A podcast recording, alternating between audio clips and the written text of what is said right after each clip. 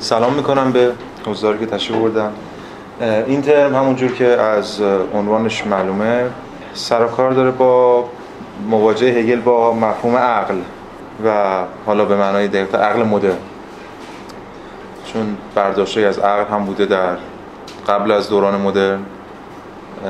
ما هم یه تصوری از عقل داریم قبل از دوران مدرن. مشخصا با عقل مدرن سر کار داریم. اما مسیری که تا حالا کردیم. خودش گویای این هستش که ما پیدارشناسی روح رو شروع کردیم و الان رسیدیم به بخش عقل از کتاب پیدارشناسی روح این بخش هگل در واقع مواجهش با همین ایده عقل در جهان مدرن به یه تفاوت‌هایی که من امروز بهش اشاره خواهم کرد. پس روشنه که ما چه مسیری رو پیش خواهیم گرفت. حالا انتهای جلسه من توضیح میدم در مقابل در مورد این مسیری که پیش خواهیم گرفت و طبقه بندی و دسته بندیاش ولی این چیزی که روشنه که در انتهای جلسه هم دور از روش می‌خونم یه توضیح میدم اینه که این در واقع فهرست بخش عقل از کتاب پیداشناسی روحه. ما طبق همون فرایندی که از پاییز سال قبل شروع کردیم از پیشگفتار پیداشناسی روح و ترم گذشته یعنی ترم تابستان بخش خداگاهی رو به اتمام رسوندیم تا سر آگاهی ناشاد. این ترم بناست که در مورد عقل صحبت کنیم و این مبحث عقل رو که خیلی هم پیچیده است و پراکنده است و خیلی هم مفصل در کتاب پیداشناسی روح در طول 6 جلسه تا اونجا که زورمون می‌رسه یه تفسیر در واقع حتی امکان منسجمی ازش ارائه بدیم. منبع اصلی ما برای این ترم مثل ترم های گذشته ترجمه انگلیسی کتاب پیداشناسی رو ترجمه تریپین کارده هر چند ترجمه های دیگه هم ازش اومده اخیرا ترجمه این بود هم اومده ترجمه خوبی انصافا همون یه جور بهبود یافته ترجمه میلر. این کارت چون مقدار آزاد ترجمه می‌کنه ولی تفسیری ترجمهش. من توی این کلاس تمرکزم روی ترجمه انگلیسی پینکارت خواهد بود که امروز هم چند جا بهش ارجاع میدم. و منبع فارسی اگه بخوایم بگیم در کنارش ما ترم گذشته یعنی تا ترم گذشته یه غیر از کتاب استرن کتاب هگل پیداشناسی روح یه کتاب دیگه هم بود که من نوشته بودم به اسم آگاهی و خودآگاهی در پیداشناسی روح یه جاهایی حداقل می‌شد کمک کنه به ما یه جایی ارجاعات ازش استفاده می‌کردیم. اون دیگه تا انتهای بخش خودآگاهی بود و ما دیگه اون مسیر رو یعنی اون منبع رو دیگه دسترسی نداریم. استرن هم خیلی کلی گفته مسئله رو. یعنی این حداقل کاری که کسی که می‌تونه میاد تو این کلاس حضور پیدا می‌کنه این است که این کتاب هگل پیدارشناسی روح استرن رو خونده باشه. خیلی خیلی ابتدایی خیلی خیلی اولیه است ولی اینو باید خون. من دیگه بحثایی که استرن مطرح کرده توضیح واضحاتی که این داده من دیگه نمیدم. ولی گهگاه باش ارجاع میدم همین امروز هم ارجاع خواهم داد و گهگاه نقدش می‌کنم. چون که ترم پیش دیدیم این کارو کردیم. این ترم این کارو خواهیم کرد. همین جلسه هم این نکات انتقادی در مورد این رویکرد استرن ارائه خواهم داد. ولی منبع فارسی در واقع کامل تر از این اصلا وجود نداره. زبان فارسی به همین دلیل ما فقط به این بسنده می‌کنیم و شهرهای دیگر رو من خودم کتاباشو میارم سکراس بدون ارجاع میدم و ولی تمرکز اصلی ما روی خود متن پیداشناسی روح خواهد بود. لنگر رو سعی می‌کنیم همین کاری که تا حالا کردیم در طول این ترم ها لنگر رو توی متن حفظ کنیم برای اینکه این ور اونور پرتاب نشیم. یه نکته هم هست که در ابتدای ترم لازم خدمتتون بگم. اینجا بحثی که هگل عقل به نام عقل می‌کنه یه مقدار با عقل گرایی به معنای فیلسوفان عقل گرا متفاوته. اونها رو هم در بر می‌گیره ولی هگل خیلی فراتر از اینا نگاه می‌کنه. دلیل این رو هم این ترم یعنی همین جلسه توضیح میدم خدمتتون که نگاه هگل اصلا به عقل چیه؟ الان تعریف می‌کنیم عقل رو از نظر هگل و میگیم عقل به چه معناست. این از این ماجرا. ترم گذشته اگه یادتون باشه این آخرین جلسه ترم قبل ما در مورد آگاهی ناشاد صحبت کردیم یا آن هپی کانشسنس که یه جور آگاهی ناشاد مسیحی بود. یه سیر حالا تاریخی مفهومی رو حالا به معنای خاص هگل البته. طی کردیم در بخش خداگاهی از اون نبرد خدایگان و بنده بعد وارد بحث رواقیگری شدیم. بعد شکاکیت و بعد شکاک جهان بیرون رو نفی می‌کنه و در واقع خودش رو نفی می‌کنه و هیچ چیزی نه جهانی داره و نه خودی داره. رو به فروپاشی و ازمهلال مطلقه و به همین دلیل یک چیزی رو در آسمان خلق می‌کنه. یه قدرتی رو که تغییر ناپذیره تا به اون چنگ بزنه و خودش رو نجات بده. که اونو پیوند زدیم با مسیحیت قرن وسطا و اینها و بعد بحث های دیگه حلش شکل گرفت و در نهایت مسیحیت قرن وسطا دچار چالش شد. این آگاهی ناشاد با تنش ها و تناقضاتی مواجه شد. و بحث اونجا تموم کردیم. الان ادامه همون رو کرده. یعنی وارد عقل مدرن داریم میشیم. یه جور امید رو میشه در آسا در خود متن هگل دید. یه جور روشنایی رو میشه دید در مقابل تاریکی. تاریکی قرن وسطا. یه جور خوشحالی رو میشه در مقابل اون رنج و ناشادی که آگاهی ناشاد باهاش مواجه بود. و الان دیگه جهان داره احیا میشه. فرد هم احیا میشه ولی به یه شکل دیگری. در واقع یه بخشش به خاطر تناقضات تئوریک و نظری که اگل هم نشون میده اون گفتمان مسیحی که خدا رو در برای جهان میگذاشت رفته رفته دچار چالش میشه. و یک بچه دیگه هم این است که انسان روز به روز قوی تر میشه. به واسطه ضعفش بوده که انسان به اون چنگ زده دیگه. وقتی انسان روز به روز قوی تر میشه به یک اعتماد به نفسی می‌رسه. به این اعتماد به نفس ما میگیم اومانیسم. یعنی دیگه وقتش که انسان خودش رو ملاک قرار بده. و این باعث میشه بخشی از حالا هر چقدر انسان قدرتمندتر میشه بخشی از قدرت الهی رو قدرت آسمان رو به خودش از آن خود می‌کنه. به چنگ خودش میاره. عقل به این معنایی که ما می‌خوایم شروع کنیم در واقع معطوف به این دقیقه است. عقل اون حد وسطیه که باعث میشه که انسان ضعیف فرد ضعیف بیاد و از اون ور اون آگاهی آنچنجبل آگاهی تغییر ناپذیرم بیاد و اینا به یه معنا یک پارچه بشن. اینجاست که حالا یادتون باشه آخرین جلسه ترم پیش هم گفتیم. انسان که می‌خواست بره خدا بشه خدا میشه ولی دیگه نمیره. همینجا خدا میشه. خودش رو خدا اعلام می‌کنه به جای اینکه بره با خدا یک پارچه بشه. تو گفتمان هایی که گفتیم چه اتفاقاتی توش براشون میفته توی روحانیت مسیح پس اینجا ما با یه شکلی از حد وسط مواجهیم. اولین بند از این بحث بحث عقل یعنی اولین پاراگراف از عقل میشه پاراگراف 231 حالا اگه هر ترجمه هم که دارید جلوتون می‌خوایم بخونید همین پاراگراف 231 مثلا وسط های پاراگراف میشه. میگه که حالا من تحت لفظی ترجمه می‌کنم دیگه متن انگلیسی جلو میگه که از اون جایی که آگاهی خودش رو حفظ می‌کنه since consciousness preserves itself within its own negativity. خودش رو در این نگاتیویتی خودش در این منفیت خودش. که دیدیم منفیت برآمده از آگاهی ناشاده. پشتش برآمده از شکاکیته حتی میشه ردیابیش کرد تا بحث خدایگان بنده. این خودش رو در این منفیتش داره سیانت می‌کنه حراست می‌کنه.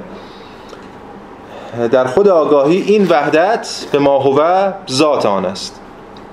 This unity as such is its essence ذات است. کدوم وحدت؟ همین وحدت که داریم میگیم اون میاد پایین این میره بالا. چیه ماجرای وحدت؟ بعد هگل بلا فاصله میگه میگه که its truth is what appears in the in the syllogism as the middle term. این در واقع حقیقتش اون چیزیه که نمودار میشه در سیلوجیزم در قیاس. حالا چه ربطی داشت اینجا به قیاس؟ اون قیاس مفهوم منطقی ارسطویی. هگل می‌خواد روی اینو با قیاس متناظر کنه. چه بحثش چیه؟ ببینیم جلوتر. به مسابقه میدل ترم یه حد وسطی ما در قیاس داریم. اگه یادتون قیاس صغرایی داریم و کبرایی داریم AB اگر AB و اگر BC آنگاه AC این B حد وسط ماجراست or within the syllogism in which the extreme terms came on the scene as absolutely distinguished and kept apart from each other. دیگه گفته لوبه کرمودی یا یه قیاسی که در اون یا قیاس هایی که حالا در اونها این اکستریم ترم ها این دو طرفی که هستن که حالا ما می‌دونیم الان منظور از اکستریم ترم چیه. یکی اونوره در آسمانه یکی اینجا انسان ضعیف. این دو طرف اکستریم ترم به عرصه میان به مسابه absolutely distinguished به مسابه اموری که کاملا از هم distinguished کاملا از هم متمایزن و apart from each other و کاملا از هم دیگه خب جدا. حالا چه چه اتفاقی میفته؟ میگه this middle این حد وسط این عقل منظورش. خیلی تخیلی خیلی سمبولیک ماجرا دیگه this middle says to the unchangeable consciousness به اون unchangeable consciousness میگه که the singular individual این فرد تکین has renounced himself از اون جایی که بوده رو برگردند جاشو داره میاد بالا and it says to the singular individual و همچنین به این فرد تکین میگه که that the unchangeable consciousness is for it no longer an extreme but is instead reconciled with it. بله دیگه روشن میگه به اینم برمیگرده میگه که اون unchangeable consciousness اون آگاهی لا تغییر تغییر ناپذیر. دیگه براش extreme ی محسوب نمیشه بلکه در عوض بهش به یه جور reconciliation یه جور آشتی رسیده بله سمبولیکه دیگه. یعنی داره میگه انگار یه حد وسطی که داره هم اونو می‌کشه پایین و هم اینو می‌کشه بالا و اینا رو به یه جور آشتی میرسونه. بعدش هم باز همونو میگه دیگه ادامه میده. This middle is the unity that immediately knows both of the other terms. همون که اینا رو در واقع به نحو بیواسطه هر دو طرف رو می‌شناسه و اونا رو با هم دیگه مرتبط می‌کنه و در واقع consciousness of their unity آگاهی از همین وحدته. و حالا من نمی‌خوام همش رو ترجمه کنم. آخرین جملهش هم میگه که این در واقع همین امر حد وسط بیان می‌کنه این وحدت رو به همین آگاهی و بدین طریق expresses itself to itself خودش رو به خودش بیان می‌کنه. the certainty of being all truths یقین از اینکه همه ی حقیقت است. خب ما به یه معنا در کل این همین جلسه قرار در مورد این صحبت کنیم دیگه. یعنی با ارجاع به آثار بخش دیگه از همین متن راجع به این صحبت کنیم. بخش اصلی متن عقل در واقع که عنوانش از observing reason یا عقل مشاهدهگر که دیدین تو تیتر هم تیتر اول میشه. از بند 240 شروع میشه که از جلسه بعد ما اصلا وارد اون میشیم. اما قبل از اینکه وارد اون بشیم اینجا هگل 9 تا بند اضافه می‌کنه. حالت حالت توضیح داره. قبلا یادتون باشه در ابتدای بخش خداگاهی هم همچین توضیح بود. یه جایی هگل فرایند روند خطی پیداشناسی رو رها می‌کنه یه پرانتزی باز می‌کنه. در مورد مواضع خودش صحبت می‌کنه. اینجا در مورد مواضع خودش و ببینید تصویه حسابش با کانت و تصویه حسابش با کل عقلگرایی مدرن قرار صحبت کنه. خیلی نکات ظریفی رو میگه. ببینید که برای کسانی که با کانت و عقلگرایی مدرن آشنا هستن و می‌دونن چه انسدادهایی دچار شده اونجا و هگل داره چجوری اینا رو نقد می‌کنه. ولی فعلا پس در مورد این عقلی صحبت می‌کنیم که یقین داره به اینکه تمام حقیقت خودش. یعنی عقل مدرن دیگه یقین داره که من خودم تمام حقیقتم. این تمام حقیقت بودن یک یک لحن بیکنی داره قطعا.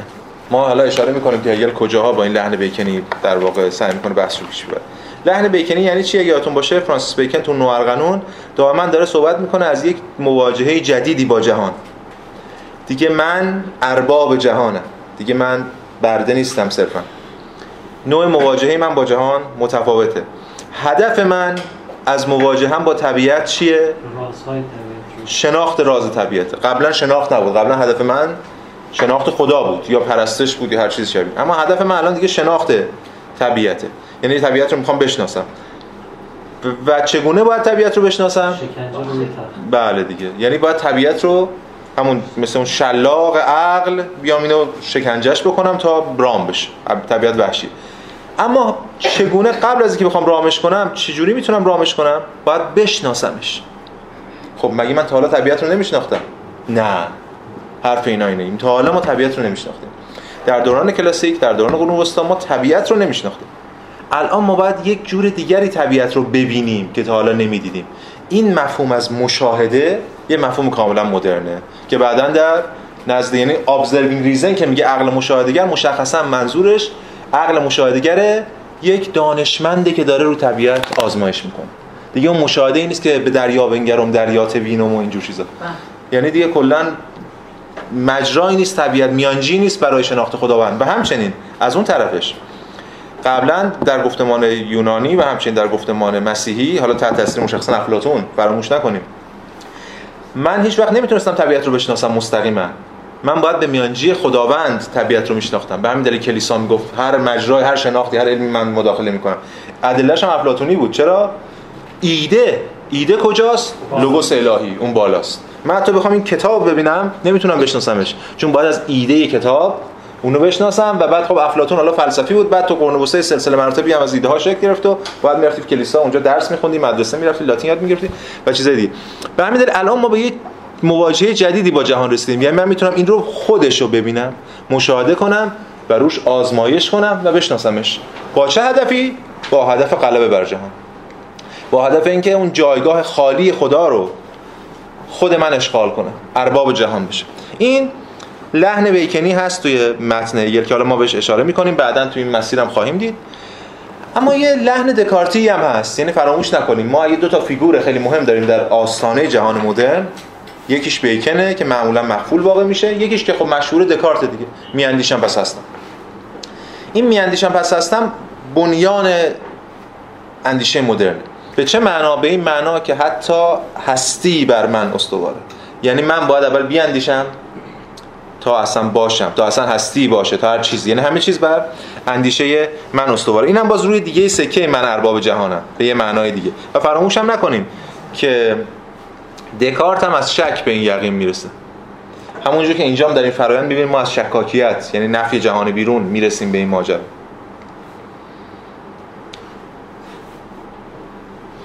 دکارت جهان بیرون نفی می‌کنه. تو تعاملات بعد حتی خدا رو نفی می‌کنه. هر چیزی که هست نفی می‌کنه. تا بدن منو نفی می‌کنه تا یه من اندیشنده می‌رسه. بعد میگه تو اون حتی اگه فریبم بخوره باید منی باشه که فریب می‌خوره. پس اون هیچ وقت نمی‌تونه نباشه و اون بعد همه چیز رو روی اون سوار می‌کنه. اینجا ما می‌بینیم که این عقل مدرن داره همین مسیر رو از سوی هگل میره یعنی الان ما می‌بینیم که اون شکاکتی که هگل اونجا مطرح کرده بی ربط نبوده به این نتایجی که می‌خواد الان بگیره. اما نکته اینه که خداگاهی هگل اینجا صراحتا اشاره می‌کنه در بنده بعد. خداگاهی قبلا رابطه سلبی داشته با جهان. خداگاهی تاکنون همواره رابطه سلبی داشته با جهان رابطه منفی داشته با جهان. توی خود, خود رابطه خداگان و بنده هم دیدیم. رابطش منفی بوده هم با اشیا هم با دیگر خداگاهی. بر نفی. بر اصلا استواره. و در رواقیگری هم دیدیم نفی وجودی نمی‌کنه ولی نفی ارزشی می‌کنه. جهان بیرون حالا بی ارزشی و بعد در شکاکیت می‌بینیم نفی وجودی میشه و بعد خودش هم نفی میشه. این رابطش با جهان همچنین با خودش رابطه مبتنی بر نفی بوده. الان این عقل قراره برای اولین بار یک رابطه ایجابی با جهان داشته باشه. اما این رابطه ایجابی یه شرطی داره. این شرطش الان باید در موردش صحبت کنیم. تنها شرطش این است که جهان محصول من باشد. جهان بر ساخته من. این بر ساخته من بودن یه بچه خب اولیه‌اش اینه که خب بله جهان رو من دارم می‌سازم دیگه. حتی فراتر از اون جهان محصول حتی خود وجود جهان هم محصول منه محصول ذهن منه این اون چیزیه که در اوج خودش به ایدئالیسم می‌رسه. هگل اینجا صراحتا از اصطلاح ایدئالیسم استفاده می‌کنه. ببینید میگه که من بخونم بعد توضیح بدم در مورد این که اصلا به چه معنا ایدئالیسم ایدئالیسم به چه معناست. خب همون بند 232 خط اولش میگه که از اونجایی که خداگاهی عقل است اون چیزی که تا حالا در واقع رابطه ای که با دیگران بوده با otherness با دیگر بودگی داشته و negative relation بوده is now converted into a positive relation. الان convert میشه تبدیل میشه به رابطه positive رابطه ایجاب. بعد یه دو سه خط پایینترش میگه که حالا اما این خودآگاهی در مقام عقلی که الان از خودش دیگه مطمئنه دچار یه assurance یه دیگه. اطمینانی داره از خودش. گفتم این اعتماد به نفسشه که ما بهش میگیم اومانیسم. دیگه از خودش مطمئنه. الان دیگه چی؟ Has come to be at rest with regard to both of them. الان دیگه در نسبت با هر دوتای اونها یعنی هم با در واقع جهان هم با خودش هرچی که بوده با یه رستی در یک چه می‌دونم صلحی به سر می‌بره. و همچنین می‌تونه اونها رو تحمل کنه. Can sustain them. زیرا در واقع این یقین از خیش در مقام واقعیت. یعنی واقعیت رو محصول خودش می‌دونه. واقعیت رو پرورده خودش می‌دونه. واقعیت رو جدای از خودش نمی‌دونه. و بعد باز ادامه میده. بعد در نهایت هم میگه که it therefore conducts این حالا این عقل هرچی که از آگاهیه در نتیجه خودش رو تلقی می‌کنه به مسابه ایدئالیسم به مسابه ایدئالیسم. In relation to actuality. در رابطش با چی فعلیت خودش رو به مسابه ایدئالیسم با خودش به مسابه ایدئالیسم رفتار می‌کنه. اینجا هگل صراحتا از کلمه ایدئالیسم استفاده می‌کنه. اولین بار در این کتاب. یعنی فارغ از بحث پیش گفتم یعنی هگل میگه ما اینجا وارد مرحله ایدئالیستی شدیم.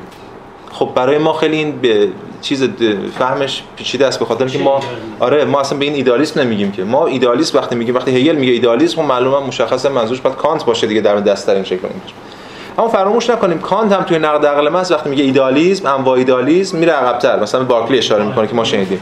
حتی به دکارت اشاره می‌کنه.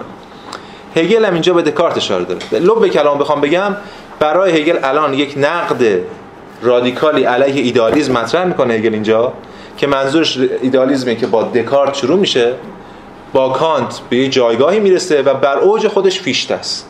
هگل تا فیشته رو می‌خواد نقد کنه. تو همین جلسه ما خواهیم دید یعنی یه عقلی. پس این یه پکیجه برای هگل. این خیلی مهمه. برای فهم جهان مدرن برای فهم فلسفه کانت خیلی خیلی مهمه این. که ایدئالیسم رو هگل اینجا پیوسته می‌دونه. یعنی یه ایده ای که انگار از دکارت شروع شده ولی خود دکارت هنوز تواناییش نداشته که به تمامی اون انقلاب محقق کنه.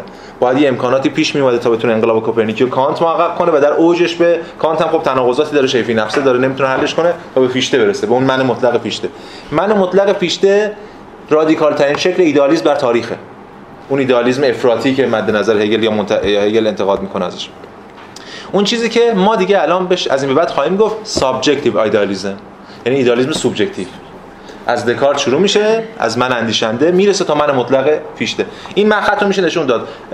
دوستانی که در واقع توی همین دوره ها بودن در طول این چند سالی که ما اینجا با هم فلسفه خوندیم دیدن که من این کار کردم. یعنی خود منم این روی کرده داشتم به این مسئله که از دکارت تا فیشته یه خطی یه مسیری ترسیم شده. هرچند این مسیر تو هم با تنشه.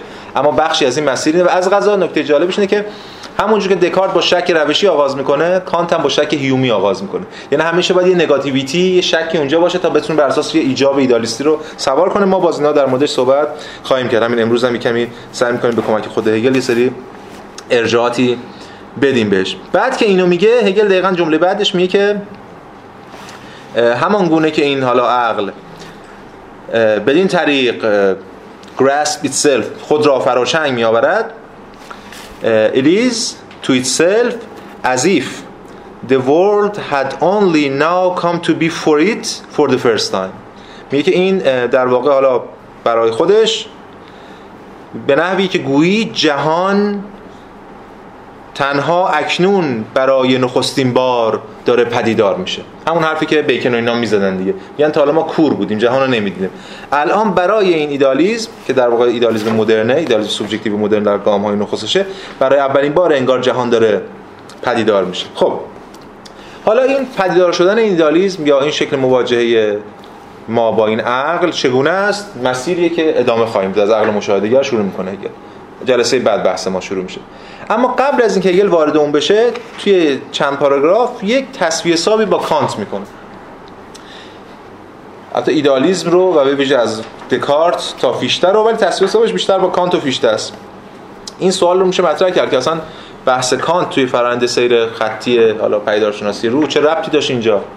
ما در طی جلسه نشون خواهیم داد که هگل حق داشته اینجا تصفیه حسابش انجام بده. ولی واقعا ربطی نداره. انگار هگل بعضا خارج میشه از این فرایند و یه موضع گیری می‌کنه و بعد برمیگرده ماجرا. یه پرانتزی که اینجا باز میشه در مورد رویکرد هگل به کانت حالا به ایدالیسم سوبژکتیو و به ویژه کانت و فیشته. در واقع دیگه اینجا یک مانیفستی رو که من پیشنهاد می‌کنم مثلا بعضیام به میان به من میگن آقا نقد هگل به کانت رو کجا بخونیم؟ نقد هگل به کانت خب مشخصتر و از روشنتر از همش اونجایی که تاریخ فلسفهش درس داده. کانتو گفته نقد کرده که خب ترجمه شده به فارسی. توی Encyclopaedia Logic ش که بخش منطق دایرة المعارفه کانتو میگه نقد می‌کنه. اما هیچ جایی به این شسته‌رفتگی نقد نکرده. با اینکه هیچ اسمی از کانت نمیاره. همش میگه ایدالیسم ولی اون نوامیس کانتی رو اسم میارم یه category. می‌فهمی داره مقوله کانتی رو میزنه میگه نمی‌دونم apperception می‌فهمی داره کانت رو میزنه و چیزای دیگه. ولی اسمی از کانت نمیاره چون پدیدارشناسی هگل برخلاف سایر آثارش خیلی ابا داره از اینکه اسم ببره. خیلی تک و توک اسم می‌بره توی خود متن. یعنی نشون میده که این صراحتا میگه منظور من از این رویکرد فلان آدم یا فلان رویکرد. تک و توک بیشتر اسمایی که توضیح ادبیات تا فلسفه. حالا ما همین این ترم هم در مورد صحبت می‌کنیم خب. پس این از ماجرای این subjective idealism و اینکه هگل می‌خواد نقد کنه. خب میریم سراغ ادامه بحث خودمون. ببینید در همون بند 233 خط اولش اینه. Reason is the certainty which consciousness has of being all reality. عقل. این جمله رو که من الان گفتم نشون خواهم داد در طول همین چند بند هی تکرار می‌کنه جمله رو. عقل چیه؟ خود عقل چیه ماهیتش؟ عقل مثل کانت چیزی نیست یا دستگاه نیست مثل عقل گرایانی هر چیزی. عقل اینه. عقل یه جور یقینه. اون اعتماد به نفسی که گفتم. یقینیه که آگاهی واجد اونه. یعنی به پشتوانه اون یقین خودش رو تمام واقعیت می‌دونه. یعنی یقینی که اونو داره اون یقین رو داره که به واسطه یقین یقین می‌کنه که تمام واقعیته. All reality کل واقعیت. یعنی آگاهی خودش کل واقعیته. آگاهی در این حال که برسازنده است خودش کل واقعیته. خب این خیلی این جمله خیلی ظاهر برکلی داره دیگه. بارکلی می‌تونست این جمله رو بگه. esse est percipi وجود ادراک شدن است. یعنی وجود با آگاهی در ارتباطه. ولی هگل این رو اگه فرمود اگه یادتون باشه خود کانت هم در نقد عقل محض اون بخشی که ایدالیسم داره می‌زنه ایدالیسم ظنی رو می‌زنه اونم دیگه یعنی دکارت و نمی‌دونم بارکلی اینا رو می‌زنه نقد می‌کنه. همین رویکرده بودن. داره به ماجرا. خب اولا یه تکلیفی رو روشن کنم. ببینید پس اینجا از این به بعد حالا دکارت و بارکلی و دیگران اشاره می‌کنه ولی اوجش به فیشته می‌رسه اینجا هگل نقدی به شیلینگ نداره. من اینو گفتم برای اینکه ببینید استرن توی همین کتاب هگل و پدیدارشناسی رو میگه که صفحه 197 تو دیالکتیک عقل. میگه نخستین انتقاد او همان اعتراض مطرح شده علیه شلینگ در پیشگفتار را تکرار می‌کنه. یعنی این اعتراض را که این عقلگرایی ایدالیستی در دفاع از موضع خود استدلال نمی کند یا نمیکوشد دیگر نظرگاه را بررسی کند. بلکه صرفا به صورتی جزمی اعلام می کند که عقل تمام واقعیت است. این که همین جمله که الان خوندیم عقل تمام واقعیت است رو استرن با اون شبی که همه گاو ها درش سیاهن که تو پیش گفتار میگه یکی دونسته در که نیست. استرن اینجا یک بدفهمی خیلی روشنی داره. چون اینجا هگل اصلا کار به شیلینگ نداره. شیلینگ اتفاقا تو بازی ایدالیسم ابجکتیوه اصلا شیلینگ داره سوبژکتیو نیست. ایدالیسم شیلینگ از امر مطلق سو تو این دعوا شیلینگ کنار هگل ایستاده. هرچند توی همین کتاب دعوای دیگه هم داریم که هگل به شیلینگ حمله کرد. پس این درست نیست. یعنی اینکه این بحثی که میگه عقل تمام واقعیت است یه موضع ایدالیستیه اون بحثی که میگه تمام گاوها سیاهن یه موضع monistic ه. مونیستی absolute مونیستی مطلق مطلق گرایان است. اینا با هم دیگه فرق داره. من گفتم که همین الان یه قبل از که ارجاع ایجابی بدیم ارجاع سلبی بدیم به استرن که تکلیف روشن کرده باشیم. استرن از این در واقع سطحی نگری داره تو کتابش تو این کتاب. برمیگردیم بحث خودمون. پس این عقل قرار تمام واقعیت باشه. یعنی چی؟ یعنی چیزی از چنگش بیرون نیفته. ببینید الان حالا جلوتر باز روشن می‌کنیم دیگه. تنها راهی که مثلا دکارت می‌تونست از شک شکاکان رها بشه این بود که هستی رو از ذهن استخراج کنه. تنها راهی که کانت می‌تونست از شک هیومی رها بشه این بود که جهان رو از مقولات فاهم استخراج کنه. مجبورن اینا این کارو بکنن. چون اگه چیزی رو بیرون بخوام بذارن اگه عقل آل ریالیتی نباشه همیشه چیزی هست که شکاک بگه از کجا معلوم؟ نومنی. آره دیگه نومنی یه جوهری یه حقیقت هر چی که هست. کجا معلوم این و تو مشکلی هم نقدم که کانت مطرح اینجا الان اشاره می‌کنیم که باز کانت هم مجبور میشه یه چیزی اون بیرون بگذاره. این که تمام واقعیت رو بتونه فراچنگ خودش بیاره تنها راه ماجراست. حالا هگل در اینجا حالا من دیگه نمی‌خونم. در اینجا میاد اشاره می‌کنه که عقل تا رسیدن به اینجا دو راه رو طی کرده. فراموش نکنید. چه کدوم راه ها رو طی کرده؟ آگاهی و خودآگاهی در کتاب پیداشناسی رو. هگل میگه میگه که اینجا dialectical movement در واقع چیه؟ dialectical movement of meaning something همون یقین حسی of perceiving همون perception ادراک and of understanding و همون در واقع فاهمه فهم. اینا رو طی کرده. و همچنین یه مسیر دیگه هم طی کرده. اون مسیری که that passes through the self-sufficiency of consciousness in the mastery and servitude توی master servitude همون ارباب برده یا خداگان بنده اونو طی کرده and then on through the thoughts of freedom بحثشون در مورد آزادی مسئله آزادی skeptical liberation آزادی شکاکانه رو طی کرد و بعدش هم and then forward to the struggle for absolute liberation by the consciousness estranged within itself آگاهی که در خودش تنشی شده که آگاهی که در خودش بیگانه شده استرنج شده. این کیه؟ همون آگاهی ناشاده که بیگانه میشه از خودش و همه چیز رو به خداوند یا هر چی هست. بس این نکته مهمه. هگل میگه آگاهی تا حالا این دوتا راهو طی کرده. یعنی این عقل مدرن از آسمان نیامده. عقل مدرن نتیجه یک مسیری که طی کرده آگاهی. و ما اتفاقا وظیفمون اینه که این به دیالکتیکی نشون بدیم که چگونه این مسیر رو طی کرده که ما این تکه خوندیم. حالا اما مشکل چیه؟ مشکل اینه که خود این عقل فکر می‌کنه که پشتش مسیری طی نشده در همون اواخر همین بند 233 میگه میگه the consciousness that is this truth has this past behind it and has forgotten it while it immediately comes on the scene as reason این آگاهی که حالا همون حقیقته این راه رو behind it پشت سرش داره. اما نکته مهمش چیه؟ نکته مهمش که forgotten it. اون رو فراموش کرده. حالا که این به نحو بیواسطه یعنی بگویی که این به نحو بیواسطه یه دفعه عقل اومده پریده روی صحنه. این داره کیو میگه؟ تمام کسانی که می‌خوان عقل رو و کارکرد عقل رو از یه چیز بیتاریخ استخراج کنن. مثل کانت. مقولات. مثل دکارت. هر کسی که وقتی که ما فراموش می‌کنیم عقل خودش هگلیه دیگه. عقل محصوله. عقل دستگاهی نیست که ما یه دفعه انداخته باشیم وسط.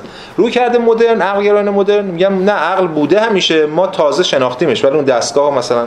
ولی هگل می‌خواد اون رو نقد کنه. و نقد اصلیش هم در واقع در ادامه به این ایدالیستا همینه که اینا بچه تاریخی رو نمی‌بینن. اینا فراموش کردن که این عقل چه مسیر رو طی کرده و به کجا رسیده. انگار دوچار توهم به قول کانت گیوننس دیگه. توهم پیش دادگی انگار چیزی داده شده به ما. از از یه جایی همینجوری. و لایه تغییر این عقل.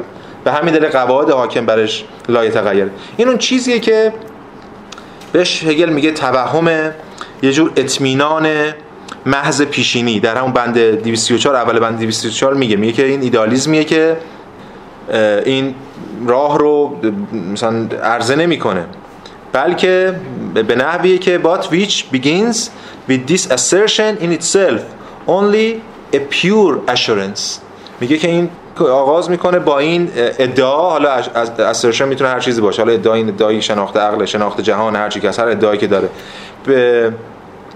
در خودش تنها به منزله یک جور اطمینان محض یک جور اطمینان محض از پیش داده. بعد یه مطلقی هم میندازه میگه میگه که which neither comprehends itself نه برای خودش کامپرهنس قابل درک خودش می‌تونه رو درک کنه nor can it make itself comprehensible to others. نه می‌تونه اون رو دیگران قابل فهم کنه برای دیگران. چرا؟ چون یه چیز از پیش چون رابطهش رو با همین ارتباط آگاهی فهم شناخت که همه اینا رو ما بهش میگیم تاریخ آگاهی از دست داده و به همین دلیل یه چیز فراتاریخی می‌خواد ارائه بده. انگار چیز ثابتی. نقد این نقد هگل به هر شکلی از معرفت شناسی غیر تاریخی. در طول تاریخ. حالا می‌خواد پوزیتیویسم باشه می‌خواد کانت باشه می‌خواد هگل باشه هر چیز دیگه باشه. هر شکل از معرفت شناسی غیر تاریخی از معرفت یا دستگاه ذهن به مسابقه چیزی از پیش داده صحبت می‌کنن یا چیز فطری صحبت می‌کنن یا چیزی شبیه. اما نباید فراموش کنه که مشکل اصلی که فراموش می‌کنه که کاری که ما... یعنی چیزی که ما همواره از اول کتابم هم در موردش حرف زدیم. که اون چیزی که مهمه اینه که خود این عقل هم که ما در موردش صحبت می‌کنیم یه دقیقه یه تازه. اینا اواخر این بند 234 میگه اون چیزی که مهمه اینه که how the world spirit is becoming conscious of itself. اون مهم اینه که این چگونه world of spirit world spirit چه میگیم روح جهان داره از خودش آگاه میشه دیگه. Is becoming conscious of itself. داره از خودش آگاه میشه. و فراموش نکنید که وقتی روح جهان داره از خودش آگاه میشه این روح جهان تجلیاتی داره. یکیش خداگاهیه یکیش آگاهیه یکیش رواقیگری یکیش شکاکیت یکیش هم عقله. تجلیات دیگه هم داره که بعدها خواهیم دید. پس نقد اصلی هگل چنان که داریم می‌بینیم به این رو کرد که حالا مشخصا گفتم حالا بنده بعد دیگه بند 235 یک مانیفستی علیه نقد عقل محض کانت با اصطلاحات خود کانت. نقد اصلیش سر این غیر تاریخی بودن ماجراست که اینجا مطرح کرده. در بند 235 نقدهای درونی می‌کنه. نقداشو احتمالا شما همه شنیدین. کسی کانت خوندن و حالا نقدای هگل به کانت آشنا. یا خود نقدهایی که وقتی خود ما کانت تدریس می‌کردیم به ذهن خودمون می‌رسید به ذهن بچه‌ها می‌رسید بحث می‌کردیم. در موردش نقدهای بله مثلا که نومن بالاخره مسئله چی میشه نمی‌دونم یا اون تو پر بودن سوژه چه جوری از کجا اومده اینا. اینا رو هگل تو بند 235 مطرح می‌کنه که من چند تا تیکش می‌خونم. یعنی بند 205 در واقع حمله مشخص کانت علیه حمله مشخص هگل علیه کانت. با اصطلاحاتی مثل شیء فی نفسه مثل مقوله مثل نمی‌دونم شاکله مثل خود احکام نمی‌دونم اینجور چیزا. وحدت ادراک نفس نفسانی یا همون apperception. خب ببینید 235 چون می‌خوام اینو کل پکیج کانت اینجا در واقع هگل رو بخونیم و نقد نقدش رو مطرح کنیم به کانت. ببینید این بند 235 که یه سری نقدای هگل اینجا به کانت مطرح می‌کنه. شاید بشه حالا ببینیم می‌تونیم این کارو بکنیم. شاید بشه نشون داد که آقا این نقدی که هگل به کانت مطرح می‌کنه واقعا به کانت مطرح نیست. واقعا کانت انقدر ساده انگارانه اینو مطرح نمی‌کنه. کانت یه راه در روی هم می‌ذاره. کانت جای دیگه جور دیگه نگاه می‌کنه. چون که خیلی اینو گفتن. حتی توی همین کتاب استرن که شما می‌بینید همین بخش عقل رو سعی می‌کنه جاهای اشاره کنه که این نقدها وارد نیست یا بیزر تو کتاب هگلش وقتی در مورد ایدئالیسم صحبت می‌کنه نقدهای هگل به کانت اونجا اشاره می‌کنه که نه این نقدها اصلا به کانت وارد نیست اینا. اما خیلی نکته بسیار مهمه که من الان لازم بهش اشاره کنم و بگذارم این است که ببینید کانت یک فرد نیست برای هگل. تجلی از روحه. همونجور خود هگل هم تجلی از روحه. اصلا نقد هگل به کانت رو نباید نقد مثلا آقای هگل به آقای کانت مثلا اینا با هم دیگه اختلاف دارن یا مثلا. اون شیوه مواجهه با جهان که در ایدالیسم کانتی متجلی میشه به درون خودش این تناقضات رو داره. حالا چه کانت باهوش باشه چه کندذهن باشه چه کانت به اونا واکنش داده باشه نداشت نداده باشه. این تناقضات در ذات خود اون نوع مواجهه است. در خود فلسفه نقد عقل محض کانت وقتی ما درس میدیم من یادتون مثال پلو زدم دیگه. مسئله اینا تناقضات اینا پله. یعنی پلی انگار ساخته شده از این ور زدن از این ور زدن اینا به هم نرسیدن. این دیگه نمیشه گفتش که خب آقای کانت الان چیکار کنیم؟ مثلا یه مثل اینجا هست مثلا تبصره می‌زنه یه سمبلی می‌کنه چیزی میشه. نمیشه اینو سمبل کرد. نومن رو نمیشه ایده نومن رو سمبل کرد با توجه به فلسفه نقادی کانت کانت هم واقفه به این. حالا بس دست و پایی هم می‌زنه در تمهیدات و جاهای دیگه. این خیلی نکته مهمی که ما بدونیم نقد هگل به کانت اصلا خیلی ربطی به خود شخص کانت یا این جمله رو گفته کانت یا نگفته نداره. یا مثلا ما بریم پیدا کنیم توی مثلا نقد عقل محض کانت فلان جمله هم گفته. نقد هگل به کانت نقد به این روی کرده. ما بعد اینو این روی کردی بخونیم. هرچند خب برای ترمای کانتی هم توش هویداست خب نقداخ برای میگم یه پاراگرافه. حالا خیلی امیدوارم که شما خودتون وقت کنید حداقل در طول این هفته این یه پاراگراف رو بخونید انگلیسیش رو. خیلی انگلیسی روون و سراستی هم داره و ولی موجزه دیگه. تمام در واقع سنگرها یا چه می‌دونم مواضع کانتی رو مورد انتقاد قرار خب نقد اولش روی مفهوم خود مقوله است. همون اول 235 میگه که باز اولین جمله بند 235 ببینید چیه؟ Reason is the certainty of being all reality. ده بار گفتیم این جمله رو دیگه خودش هم میگه عقل یقین اینه که خودش کل واقعیت. هگل احتمالاً به این دلیل وسواس داره که مبادا ما میگیم عقل یه داستان دیگه در مورد عقل در نظر در ذهنم بیاد. عقل یعنی یقینه. عقل چیزی نیست. عقل یقینه یک حالا روح بگیم جامعه از هر چی که هست. عقل یقین اینا به نسبت به خودشونه. یه اعتماد به نفس تاریخی که نوع دیگری از مواجهه با جهان رو رقم زده. خب بعد میاد در ادامه میگه اما این حالا این itself این در خود بودن یا این reality این واقعیت هنوز برای تمام intent ها مقاصد و purpose ها و اغراض یک امر کلی است. The pure abstraction of reality. این پس نقد اول کانت کانت نقد نقدای قبلی کردیم بیرونی که کانت تاریخی نیست و اینا. الان نقدای درون گفتمانی داریم می‌کنیم. نقد کانت از درون کانت. یکی این که این reality اصلا reality abstraction of reality یعنی reality تو انتزاعیه این نقد اصلی که به ایدالیستای subjective مطرحه اینه دیگه یعنی واقعیت برای شما برساخته است سوژه است در تصورتون از واقعیت اصلا انتزاعی یا مثلا در مورد صحبت می‌کنه که این من همون منی که کانت داره در جهان می‌سازه is only a pure essentiality of existing or the simple category.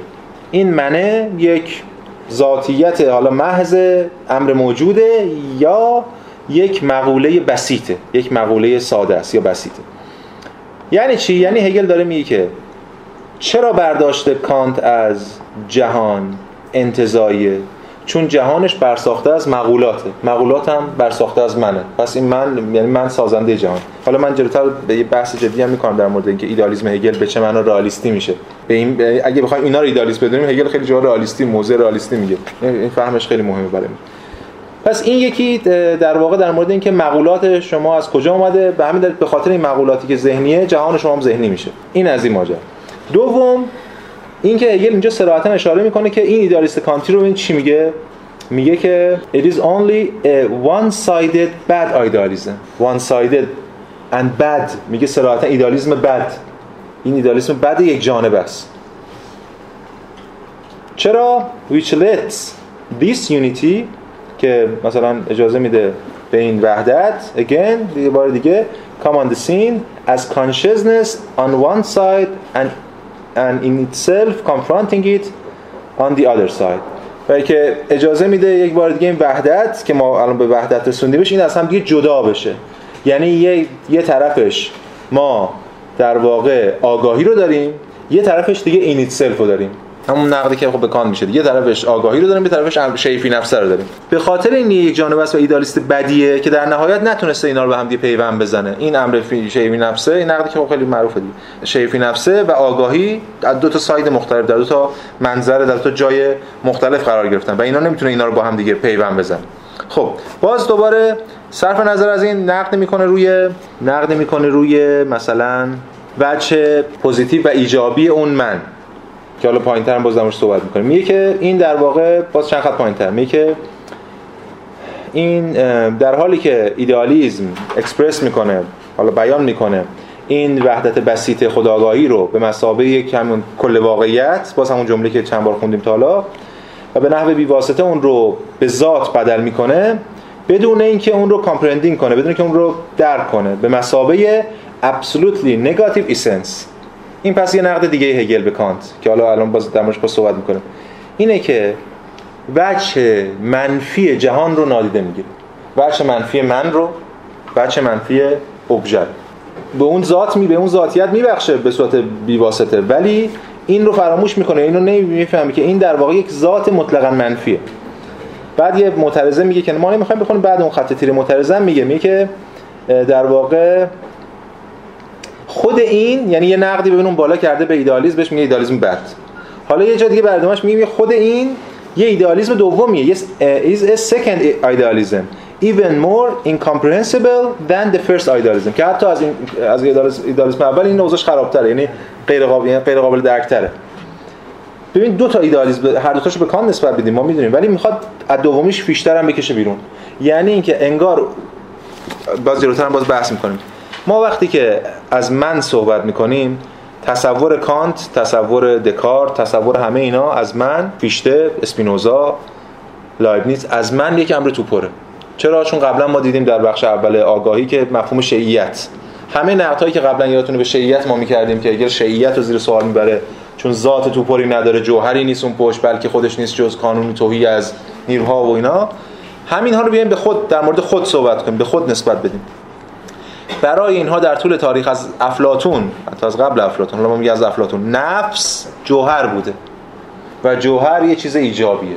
لایتغیره فناناپذیره هر چیزی می‌خوایم بگیم دیگه. جوهریه که این جوهر منشأ همه چیزه حالا قبلا نظر رئالیستا جوهری که منشأ همه چیز بود یه جوهرمون بیرون بود که منشأ همه چیز بود بهش میگیم جوهر. یه سری اعراضی داشت و این ماجراها دیگه. ما می جوهری داشتیم نفس اینا بین اینا بس الان نزد ایدالیستا مثلا که اون جوهر بیرونی رو که رها کردن یه جوهر درونی توپری مجبورن ایجاد کنن که بتونه خود کل جهان رو بسازه. دکارت یه من اندیشنده رو فرض می‌کنه با اینکه هیچی در جهان نیست خدایی نیست بدن نیست ولی من اندیشنده جوهر توپری. این توپر بدن جوهری اون چیزی که بهش میگم پازیتیویتی یا اون ایجابیت این جوهر در همه متفکران ادامه پیدا می‌کنه تا اوج خودش یعنی به اون هسته رادیکال خودش در فیشته می‌رسه که اون من مطلق بر سازنده کل جهان میشه و اون ماجرا و قصه. نقد هگل چیست؟ نقد هگل این است که آقا این خودش ابسولوتلی نگاتیو سنسه و شما اینو ندیدید. هنوز موندین در اون نگاه. به همین دلیل این هم نقد دوم. یعنی نه تنها یه ایرادی به شما وارده که جهانتون انتزاعیه بلکه این منتون توپره و بچه سلبیشو ندیدیم و به همین دلیل این ایدالیسمتون حتی بدتر از اون یکی و بعد در نهایت در انتهای همین بند ببینید یه نکته هم از جالبه. یادتونه کانت میگفتش که بله نه یه جای توی پاورقی تو نقد عقل مز شعری میاره یادتون باشه. میگه در خانه خود ساکن شو تا بدانی دارایی ها چقدر هستن. اونم خیلی خوشحال اینو میگه. میگه ببینید ما الان تا حالا همش دنبال این بودیم یه حقیقت رو از بیرون بیاریم. شکاکای میومدن وسط می‌گفتن آقا از کجا معلوم این پارچه بگیم می‌بینید رویا نیست؟ از کجا معلوم اون رویا نیست؟ از کجا معلوم توهم نیست؟ چیکار نمی‌تونیم بکنیم ما؟ مجبور بودیم حالا در نهایت بگیم شکاکه رو بزنیم دیگه کار که کرد اما عملا چی میشه؟ اما عملا وقتی که در خانه خود ساکن شو کانت میگه. میگه من دارم جهانو میگم بر ساخته فاهمه مقولات منه دیگه. دیگه کی می‌خواد بیاد؟ شکاک نمی‌تونه من بگه آقا این لیوان این پارچه نمی‌بینی که. من دارم می‌بینم. می‌تونه میگه این پارچه وجود خارجی نداره میگم نداره دیگه. این نوم بچه نومنالش من کار ندارم خودش چیه؟ من دارم بچه فنومنالش رو می‌بینم. حل شد قضیه من دیگه. در خانه خود ساکن شو. حالا هگل داره میگه بابا خانه ای نداری. خونه ای نداری. هیچ وقت خونه ای نداشتی تو.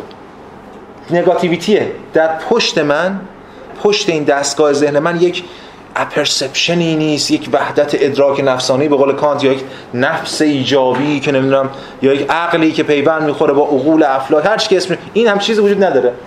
absolutely negative essence مطلقا منفی. ما چون قبلا تو بخش شیعیت نیروفامین رو توضیح دادیم به لحاظ فیزیکی توضیح دادیم چگونه شی می‌تونه از درون تویی باشه و بعدا. می‌دونید که این بحث خب برای بعدا تو روانکاوی خیلی تاثیرگذار رو سوژه خط خورده اینا. و قبلا چون صحبت کردیم در موردش الان نمی‌خوام بیشتر از این واردش بشیم. ولی این نکته نکته خیلی کلیدیه. حالا در انتهای این آخرین بحثی هم که یه جور جنبندی بحثش می‌خواد انجام بده میگه که چی؟ شاید بشه بهش گفت نقد سوم که پیوند می‌خواد باز با نقد اول. میگه که اما اون جمله یک مونده با اما این که این پلورالیتی کاتگوریز این کسرت مقولات رو حالا به نحوی به این شکل یا اون شکل به مسابقه چیزی ببینیم که صرفا برای مثال come open in judgments از احکام استخراج میشه. خب کان می‌گفت چیکار می‌خواست بکنه؟ کان هیچ بیرون نداشت می‌خواست چیز قطعی برای شناخت خودش دست و پا کنه رفت سراغ احکام منطقی. یادتون هست که میگه از 12 تا حکم 12 تا مقوله استخراج کرد اون بازیه که ما در مورد صحبت کردیم مفصل. این کار این که ما کسرت مقولات رو بریم از احکام استخراج کنیم و سپس یا به واسطه اون این رو در واقع به این شکل حالا فهم کنیم. در واقع is in fact to be regarded as a disgrace as a disgrace to science. این در واقع ملاحظه میشه تلقی میشه منزله یه نوع disgrace to science یه جور اهانتی به علمه یه جور فحش به علمه. که ما علم رو به جای که از بیرون بیاریم از مشاهده و توصیف و جهان استخراج کنیم اون از احکام استخراج کردیم. یعنی از یک چیز این همون گفتم شبیه نقل اول دیگه. احکام یعنی چرا اصلا رفت کانت سراغ احکام منطقی؟ چون ادعای اینا این بود حتی ادعای هنوزم بعضی این هست که منطق از همه مستحکم تره چون تغییر نمی‌کنه دیگه. حرف هگل در نقد ریاضیات یادتون باشه این بود که منطق چرا مستحکم تر از همه است؟ چون خودش. چون از همه متوهمانه تره چون یه قراردادی که هیچ تغییر نمی‌کنه. انگار شما همیشه بگید آ مساوی آ. خب تو ابدا ما این هنر نیست که تغییر نمی‌کنه. جهان در حال تغییره و منطق به خاطر که ربطی به جهان خارج نداره تغییر نمی‌کنه. منطق و ریاضیات به خاطر اینکه یه چیزی کمتر دارن از فلسفه است که ثابتن نه به خاطر یه چیزی بیشتر دارن. اینم هم همینه. یعنی میگه این توهین به علمه که ما بخوایم علم رو از مقولات از احکام استخراج کنیم. این هم باشه کاملا انتزاعی ماجرا. پس این بند 235 خیلی بند مهمی هم هست. البته ادله هگل خیلی نمیاره ولی موضع خودش رو حداقل صراحتا بیان می‌کنه. یک بند کاملا انتقادی نسبت به کانت و اون مشخصا نقد عقل محض. حالا من میگم هگل در مورد نقد عقل عملی کانت یه روکر دیگری داره. یعنی یه ارتباط دیگری با نقد عقل عملی می‌گیره.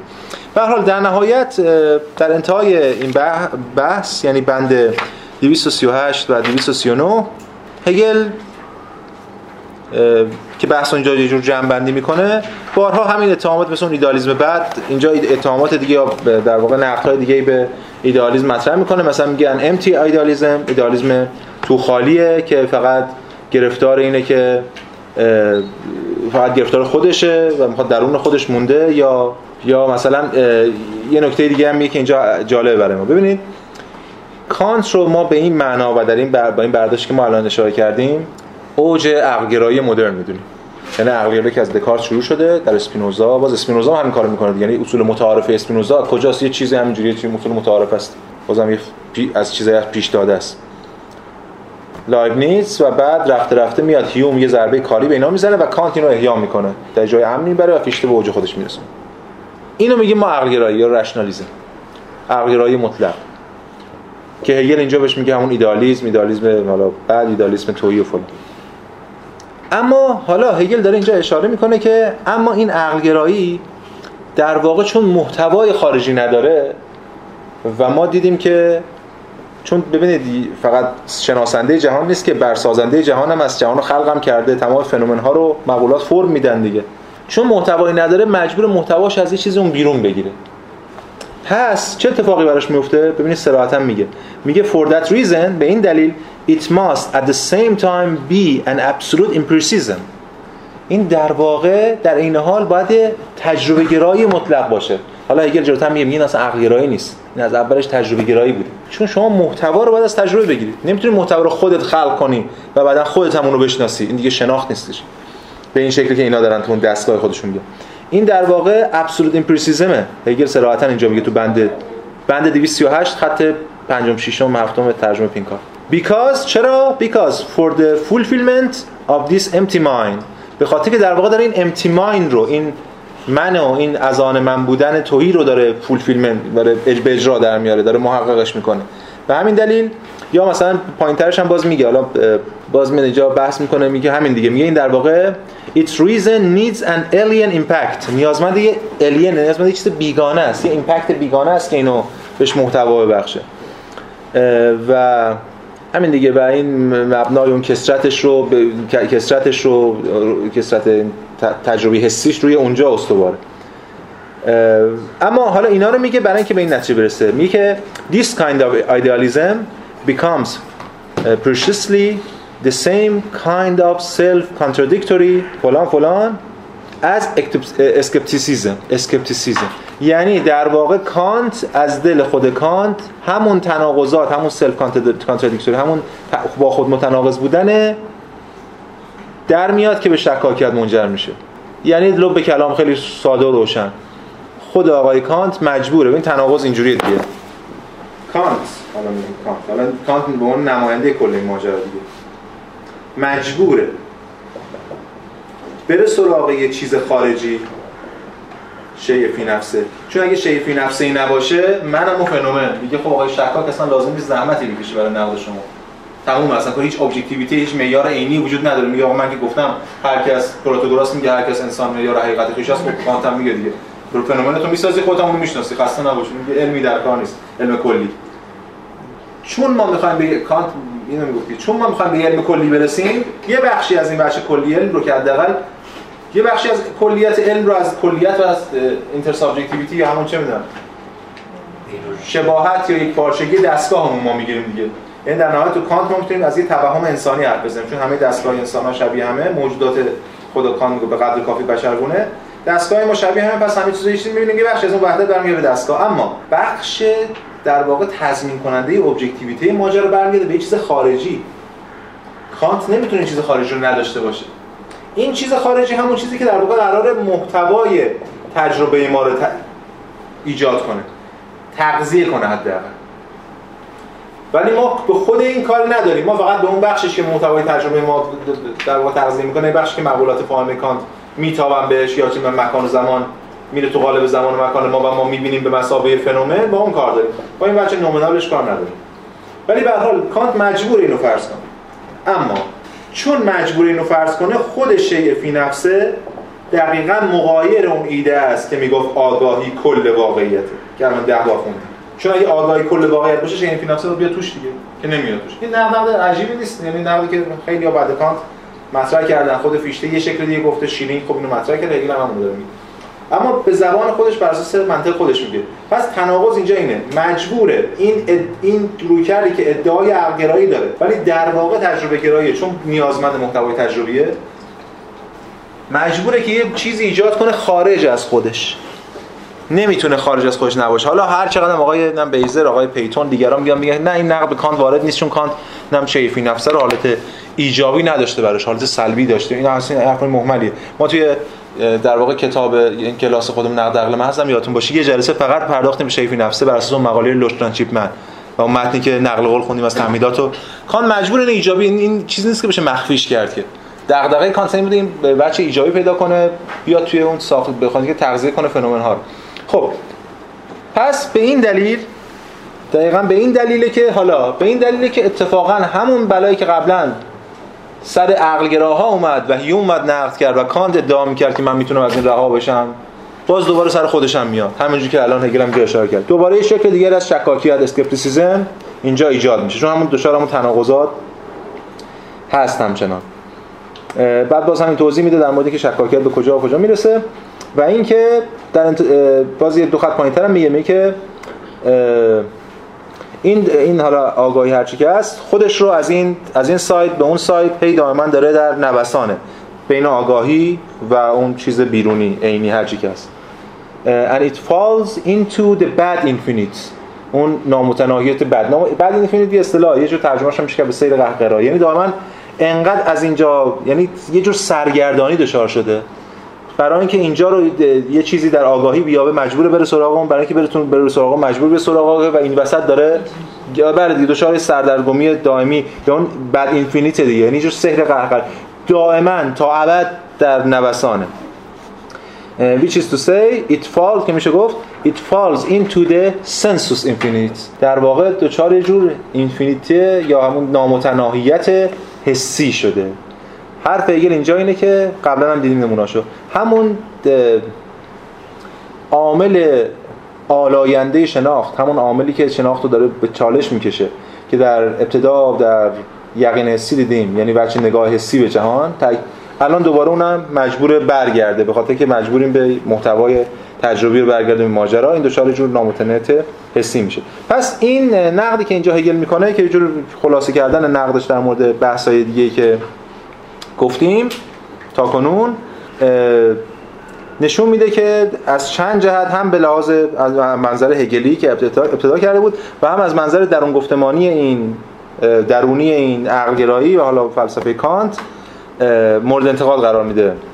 کانت رو. آخرش هم دقیقا باز چون اصطلاحات اگه برای کسی جالبه می‌تونه اصطلاحات رو بعدا خیلی به دردشون بخوره این جمله آخر دقیقا 238 باز میگه که مثلا unity of apperception.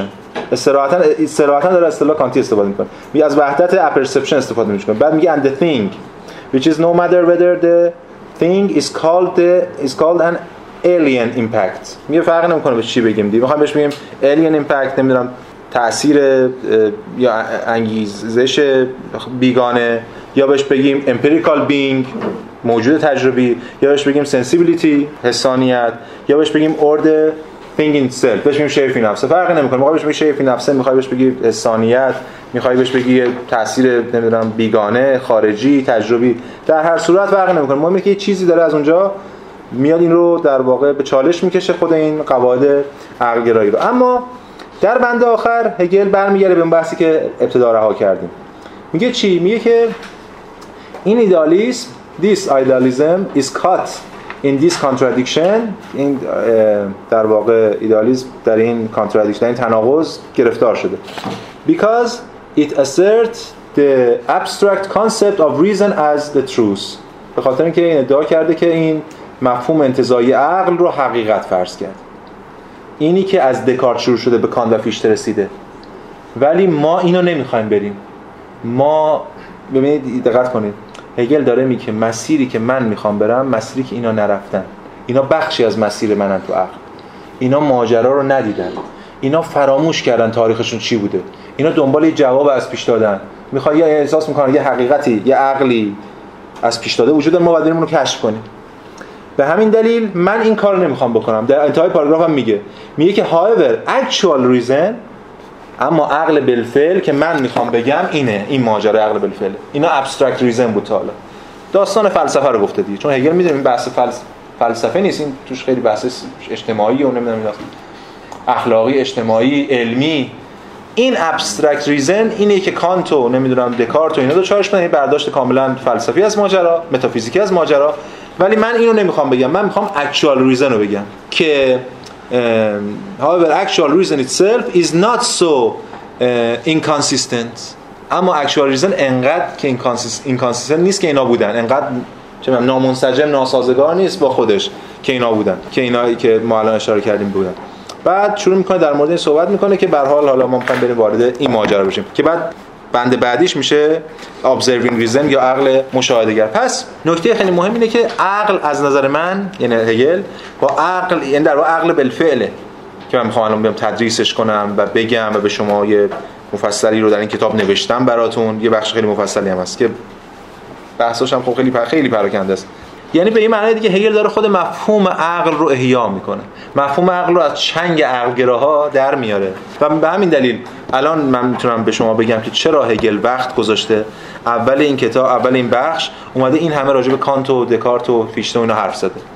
چون احساس می‌کنه این وقتی من میگم عقل مخاطب من داره به آقای دکتر مصطفی اصطلاحی داره ساخته به اسمش سنگ واژه بعضی واژه ها سنگ واژه میشن. یعنی به خاطر تاریخی که دارن هیچ کارشون نمیاد یعنی هر چقدر بخوای احیاش کنیم بدتر میشه. هیچ دیگه سنگ واژه شد. یعنی تاریخی داره که انقدر خراب شده نمیشه احیاش کرد. باید به شکل به شکل خاص یا واژه جدید ساخته بشه یا اینکه این واژه رو یه جوری یه رادیکال ترین شکل انتقاد باش مواجه بشین که این احیا بشه دیالکتیک هم یه همچین شکلی بوده که هگل باش مواجه شده و دیدیم چیکارش کرده. یکی از این واژه ها که خیلی مهمه خود عقل. اما از اون هگل نمی‌خواد به همین سادگی وا بده واژه ها رو. قبلا هم دیدن دیدن در موردش خیلی صحبت کردیم. بعضی متفکرین هستن تا می‌بینن یه واژه دسته یه سری دیگه است یه برداشت دیگه می‌کنه یه برداشت دیگری از یه موضوعی داره سری واژه جعل می‌کنه. میگن آقا ما این این اسم با یه واژه جدید. هگل کاملا مخالف این ماجراست. چرا؟ چون واژه ها تاریخ دارن. شما نمی‌تونید خارج از واژه از جهان مثل زبان اسپرانتو واژه خلق کنیم یا زبان خلق کنیم تاریخ داره پس چیکار می‌کنه؟ واژگان رو از دست اونهایی که دارن واژگان رو یعنی واژگانی که امکانی هست درشون که میشه این امکانها رو احیا کرد رستگار کرد اینا رو از آن خود کرد اینو از اونها می‌گیره و با چی؟ با نقد رادیکال خود اون کسانی که واژگان رو در چنگ دارن. یکی از این واژگان عقل. در سنت عقل گرایی یکی از این واژگان روحه در سنت الهیات که هر دو تاشو هگل در کنار هم دیگه قرار میده ما دیدیم با چیکار کرد. هنوزم که هنوز نتونست این کارو بکنه هنوز وقتی میگیم روح هگل همه فکر می‌کنن احضار روح می‌خوان بکنن هنوز این ذهنیت وجود داره دیگه. ولی مسئله اصلا که ما باید اینجوری هگل رو بخونیم. پس توجیه داره این همه حرف هگل در مورد کانت زده خارج از اون فرنده پیدارشناسی توجیهش هم که این واژه رو این سنگ واژه داره از چنگ کانت در میاره و این عقل رو داره به معنا فعلیت رو درش راه میده. هگل داره میگه من می‌خوام تاریخ عقل رو روایت کنم. نه اینکه ببینیم دستگاه عقل چجوری خودش کار می‌کنه و ما بریم بشناسیم. می‌خوام تاریخ عقل رو روایت کنم این تاریخ رو در واقع روایت می‌کنه و این روایتش خب معلوم از طریق بحث ایده عقل مشاهدهگر آغاز میشه. یعنی همون ایده بیکنی.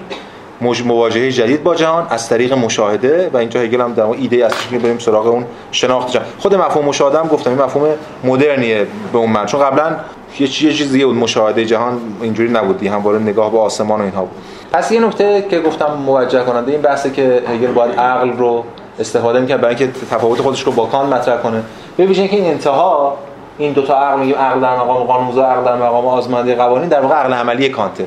هگل اتفاقا توی اینجا یه دلیل دیگه اینه. هگل توی این فرآیند عقل از قضا تو بخش عقل اصلا کاری با دکارت و اسپینوزا و لایبنیتس و کانت عقل محضش نداره. دور می‌زنه اونا رو. چون داره تاریخ عقل رو باید می‌کنه بحثایش اون بحثی که تا اونجا که به درش میخورده قبلا تو آگاهی مطرح کرده. با عقل عملی کانت کار داره. به همین دلیل اینجا به مثابه مقدمه سعی کرد تصویر حساب خودش رو با عقل نظری کانت و همین سنت عقل گرایی هم انجام بده. اما چیزی که شاید مهمتر از همه است این است که هگل داره اینجا این بعضی جایی که هگل داره واقع به زبان خودش داره سخن میگه وسط کتاباش که کم هم هستن. اینا خیلی برای ما راهگشان برای شناخت هگل. هگل داره اینجا از با نقد ایدئالیسم سوبژکتیو کانت از ایدئالیسم مطلق خودش یه جوری صحبت می‌کنه. یعنی میشه نمایندگی می‌کنه اون ایدئالیسم مطلق خودش رو در مقابل ایدئالیسم کانتی یا به معنی دقیق‌تر حتی استرن اشاره می‌کنه اون چیزی که هگل خودش یه جایی خودش حتی رئالیست مفهومی می‌دونه در مقابل کانت. اگه ایدئالیست مینه من یه شکلی از رئالیسم مفهومی هرچند یادتون باشه کانت هم خودش جای رئالیست می‌دونه در مقابل ایدئالیست هایی که حالا مورد انتقاد قرارشون میده. پس این بحث های ترمینولوژیک خیلی خیلی برای ما مهمه برای فهم این حرکت واژه ها و حالا استرن توی خود همین کتاب اشاره می‌کنه که توصیف دقیقی می‌کنه میگه از نظر هگل ایدئالیسم در حقیقت این آموزه است که جهان دارای ساختاری عقلانی است که برای عقل قابل دسترسی است و بنابراین می‌تواند به درون آگاهی آورده شود. یعنی آگاهی می‌تواند خود را از این ساختار عقلانی چنان که در جهان موجود است آگاه سازد. اما هگل منکر هر شکلی از ایدالیسم است که چنین ساختار عقلانی را چیزی وابسته به ذهن یا تحمیل شده توسط ذهن می‌داند. این تصوری که امروز از ایدالیسم خیلی از حالا تو جامعه ما هست یعنی ایدالیسم یعنی جهان ذهنی. اصلا اینجوری نیست برای نقدش هم اینجا مطرح کرد. بنابراین هگل با ایدالی این صفحه 200 بنابراین هگل با ایدالیست خواندن خود می‌خواست نشان دهد که طرفدار نوعی خاصی از رئالیسم مفهومی است و نه طرفدار هیچ آموزه کانتی در باب وابستگی جهان به ذهنی برسازنده یا حتی فیشته ای در نظر او به جای این تصور که اشیا به دست ما برساخته شده باشند آگاهی بشر نظم مفهومی بنیادین نهفته در ذات چیزها را چنان که فی نفس هستند نشان می‌دهد آشکار می‌سازد. پس چیزهایی که ذاتی دارند مستقل از بشر. آیا هگل رالیسته اینجا به این معنا ما می‌دونیم هگل رالیست نیست دیگه. باید ببینیم چه به چه معنا هگل ایدالیسته اینو که خب دیگه مسیری که باید طی کنیم و ببینیم به کجا می‌رسه. و این همین کتاب استن هگل پیداشناسی رو. و حالا خود استن تو این کتاب بعد تشیاش که خب خیلی کتابش رو سرفته تریه نسبت به این کتاب. اینجا یه بحثی داره در مورد ایدالیسم مطلق و سوبژکتیو. اینو چون فرصت داریم چند دقیقه من بخونم بعد سوالا رو جواب میدم. هگل در شرح رابطه خویش با کانت به تاکید فلسفه خود را ایدالیسم مطلق می‌داند. حال آنکه کانت ایدالیسم صرفا سوبژکتیو را اختیار کرده است. قوت این تمایز بیواسطه روشن نیست و بسیاری از مفسران به سبب سوء فهم ماهیت این تمایز نقد هگل بر کانت را بد فهمیدن واقعا درست میگه. اینو ما می‌تونیم ببینیم تو شارح در نتیجه تفاوت اساسی نظام های کانتی و هگلی را اشتباه تشخیص دادن. در ادامه نشان خواهم داد که هگل وقتی به ایدالیسم کانت برچسب سوبژکتیو می‌زند مقصودش این نیست که کانت پدیدارگرا یا پیرو بارکلی است و ایدالیسم objective خود وی نیست صرفا ادعای توانایی شناخت اشیای فی نفسه نیست بلکه می‌خوام نشان دهم که ایدالیسم کانت در نظر هگل از این رو سوبژکتیو است که برای تبیین پیدایش و ساختار ابژه فعالیت تألیف سوژه را به خدمت می‌گیرد. در حالی که ایدئالیسم هگل به این جهت objective است که قوام فرد را به جوهری کلی می‌داند که فرد تمثل آن است. لب کلام اینجاست یعنی کانت در نهایت برای شناخت سوژه یه ریشه سوژه رو خود ذهن می‌دونه اما هگل فرد رو مصداق یا تمثلی از یک جوهر کلی می‌دونه. مثلا بعضی میگه هگل ارسطویی حرف پرتی نیست در مقابل کانت. نه به معنای پیشا کانتیش به این معنی که کانت رو هم در خودش حذف کرد. اصلا کل پروژه این کتاب وحدت اشیا هگل کانت و ساختار ابژه ایدهش همینه دیگه. یعنی گذاری از کانت به هگل بر اساس این بحث ایده ابژه و چگونگی ساخت بر ساخته شدن ابژه توسط ذهن نزد کانت و توسط یه چیز دیگه نزد هگل که حالا ما باید زورمون برسه امکاناتون به حدی برسه که بتونیم اونا رو توضیح بدیم. هنوز ناتوانیم از اینکه واقعا. خود هگل هم هنوز به میگه عقل. بعدا بهش میگه روح. هنوز زوده. از کلمه عقل استفاده می‌کنه. خب پس این تفاوت برای ما خیلی تفاوت مهمی. خب سوالا جواب میدم بعد میرم توضیح میدم. شما بفرمایید. البته یه سوال. آیا مثلا آیا شکاکیات در واقع موتور توسعه مثلا در واقع ذهن مثلا مدرن نبوده؟ 100 درصد. 100 درصد. مفهومی که مثلا در واقع الان داره هگل داره میاره و مفهوم عقلی که داره میاره به نظرتون نمی‌رسه که داره یه جور مثلا مفهوم عقلی که همون جنبه توپوری که شما میگید این توپور بودن توی یک فیشته به اوج خودش می‌رسه بله. و اون رو داره در واقع اون یک مفهوم فوق العاده انقلابی هستش اینا در نزد فیشته اینا یعنی یک مفهومه مثلا در واقع یک انسان که همواره مثلا در واقع یعنی از هیچ جا و هیچ چیزی به در واقع هیچ الهیات مسیحی فلان اینا اصلا هیچ چیزی نمی‌گیریم کاملا درون به خود به در واقع ذهن و سوژه هستش که داره مثلا در واقع من مطلق پیدا می‌کنه بله. اون وحدت به اون شکافی که بین توی کانت هستش اینا توی به در واقع من مطلق فیشته مثلا در واقع به اون وحدت میده اینجا. آیا به نظرتون نمی‌رسه اینا که هگل داره مثلا در واقع یک جوری این عقل مطلق مثلا در واقع این عقل مثلا این سوژه مثلا در واقع توپر مثلا چی رو داره تعدیل می‌کنه. و جاش مثلا در واقع چی می‌ذاره؟ روح می‌ذاره. استاد این به نظرتون نمی‌رسه یه اتفاقی. یعنی هگل داره میگه که مثلا تعدیل بکنه به نظر می‌رسه. بله. اون جنبه مثلا اگه این سوال نبود بیشتر منظورتون که من موافقم. بله با حد زیر براتون موافقم با کامنت گذاشتم ولی نکته من بگم ببینید خیلی مهمه که ما به هر کس رو وقتی که یه روکرد رادیکالی مطرح می‌کنه رادیکال هم من خواهد کلمه رادیکال خیلی استفاده می‌کنم. رادیکال هم بار منفی داره هم بار مثبت. و دو تاش هم باید همزمان داشته باشیم. وقتی میگیم فیشته یه فیلسوف رادیکاله ایده رادیکال مطرح می‌کنه در هر دو وجهه. از این جهت در مقابل اون شکلی از رویکردی که می‌خواد انسان رو حذف کنه یا اصلا خود بنیادی رو از انسان بگیره یا چیزی بله این رادیکال به معنای ایجابیه که قضیه که جلو اون ایستاده. اما معنای سلبی قضیه هم هست به این معنی که خیلی افراطی داره بر روی این معنی یا انسان مدرن تاکید می‌کنه. خب هگل تعدیل می‌کنه به این معناست دیگه. یعنی اینکه این رادیکالیسم رو سعی می‌کنه در این حال که مدرن هم بمونه هگل برای مدرنه در اینکه تردید نیست. ولی در این حال بتونه این رادیکالیسم و این توان و یا قدرت زیادی که از بیکن و دکارت آغاز میشه و در فیشته به اوج خودش می‌رسه این قدرت عجیب و متراکمی که بر انسان بار میشه و در حال طول تاریخ بی سابقه بوده رو برداره برگردونه به یک ارتباط دیگری با جهان. بله اگه بگیم یک افراطی بوده که این انسان رو نفع می‌کرده و یک تفریطی بوده که فیشته اوجش می‌رسه یه قرار سنتزی حالا به این معنا بین اینها جر و تعدیل میگیم به این معنا من می‌فهمم بله. سوال دیگه یک این تاریخ نگری یه دوچار نسبیت نمیشه. مثلا میگیم معرفت و تاریخی باشه. اون وقت فر... بحث فرنگی تاریخی مطرح میشه. این بحثی که پرایز دینی و اینا مطرح بله. یه سوال ولی سوال دوم حالا اگه باشه باشه.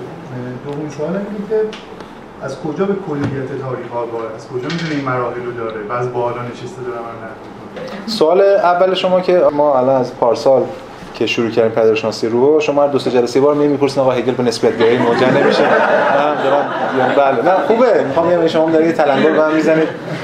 خیلی مهمه که برای شما موضع منو می‌دونید. من معتقدم هگل ابدا به نسبی گرایی منجر نمیشه. یعنی هگل یه راهیه که آها همین دیگه. بله. موضع منه. اما مسئله در مورد این است که اولا باز دوباره برگردیم بحث خودمون.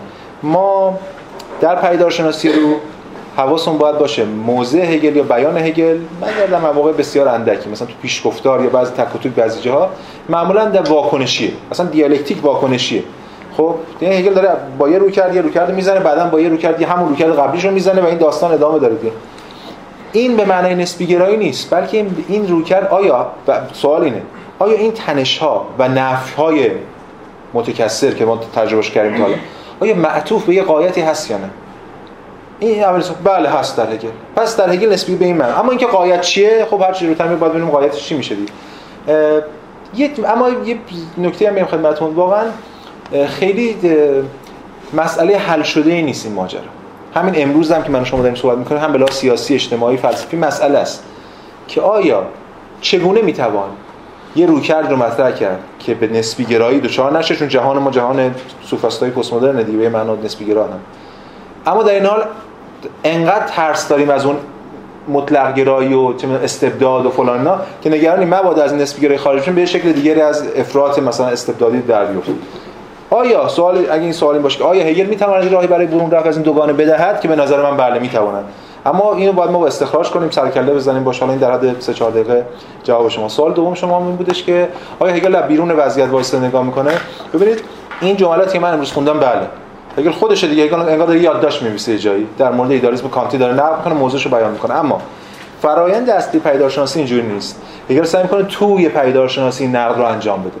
این که هگل یه امارتی ساخته خودش بیرون اون وایساده که مثلا یه حرف درستی نیست چون هگل خودش بخشی از این ماجرا نبوده اما آیا بعضی جاها هگل تخطی می‌کنه از این فرآیند دیالکتیک درونی؟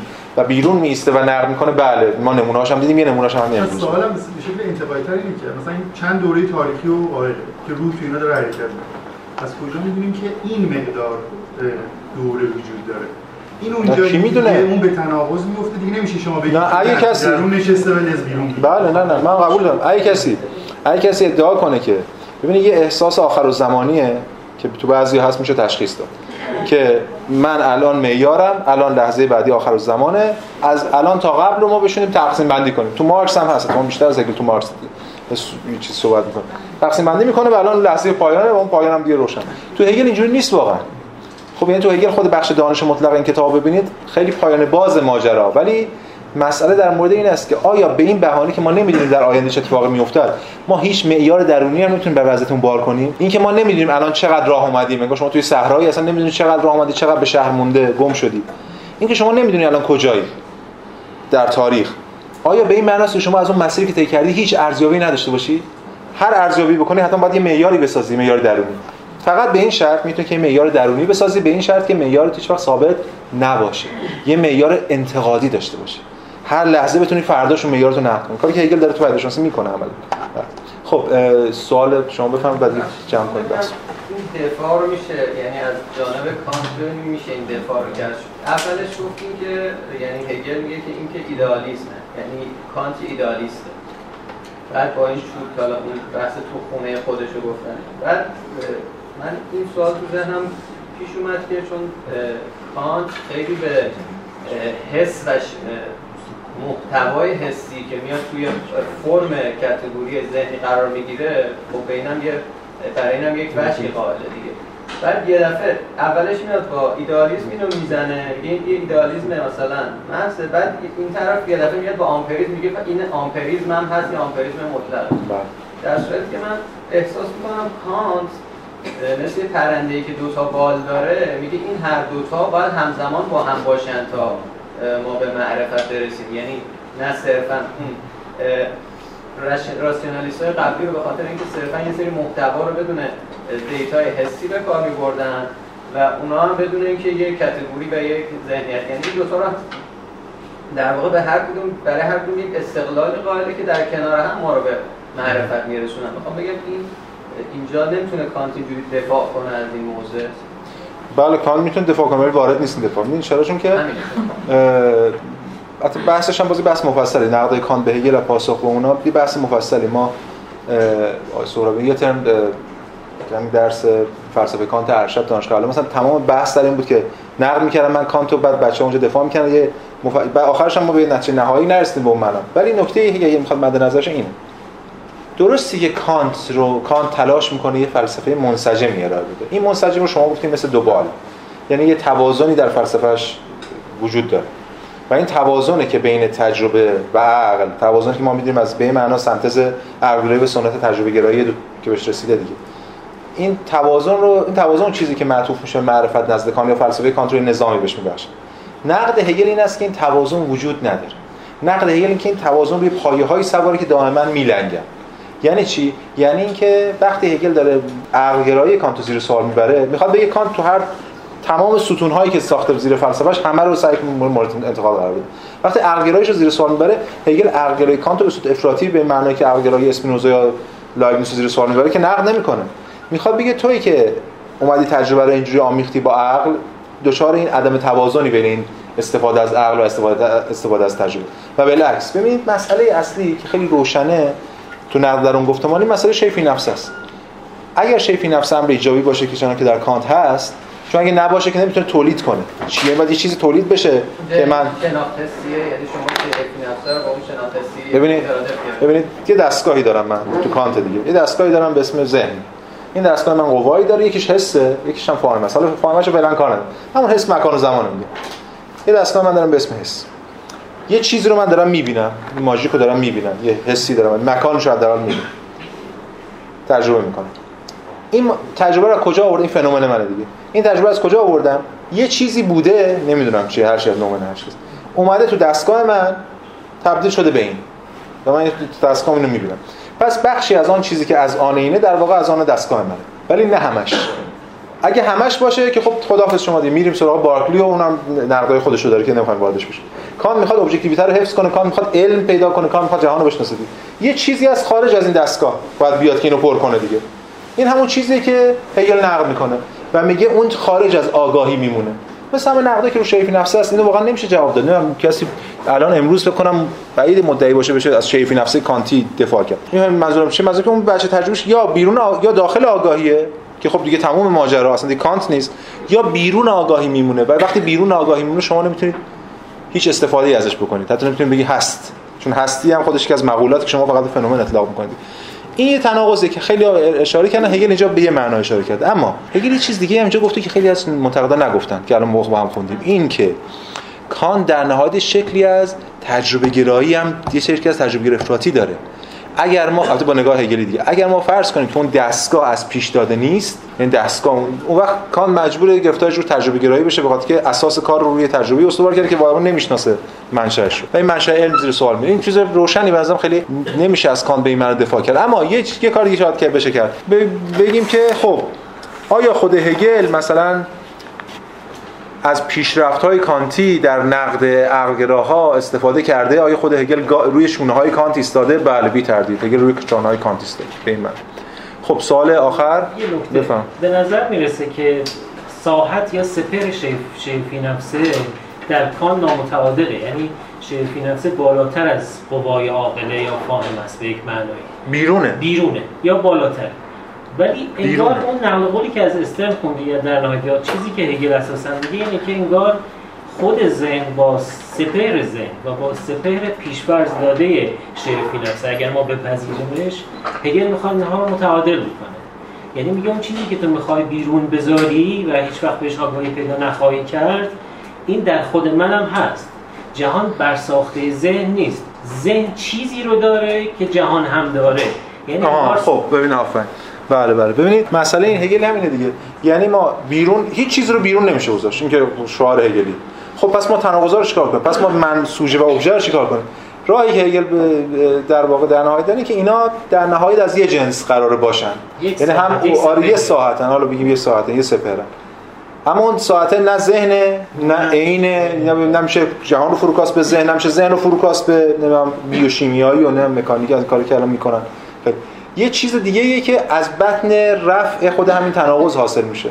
بله حالا ما بهش میگیم روح و اون بحثای بعدی که می‌کنیم در خب بفهم حالا مثلا خیلی هم فلسفه نخوندم ولی کلا این حالا کانت میگه جواب هم به خاطر این نیست که در ذات واژه هیچ وقت مثل معنا حالت لاویرنت نداره.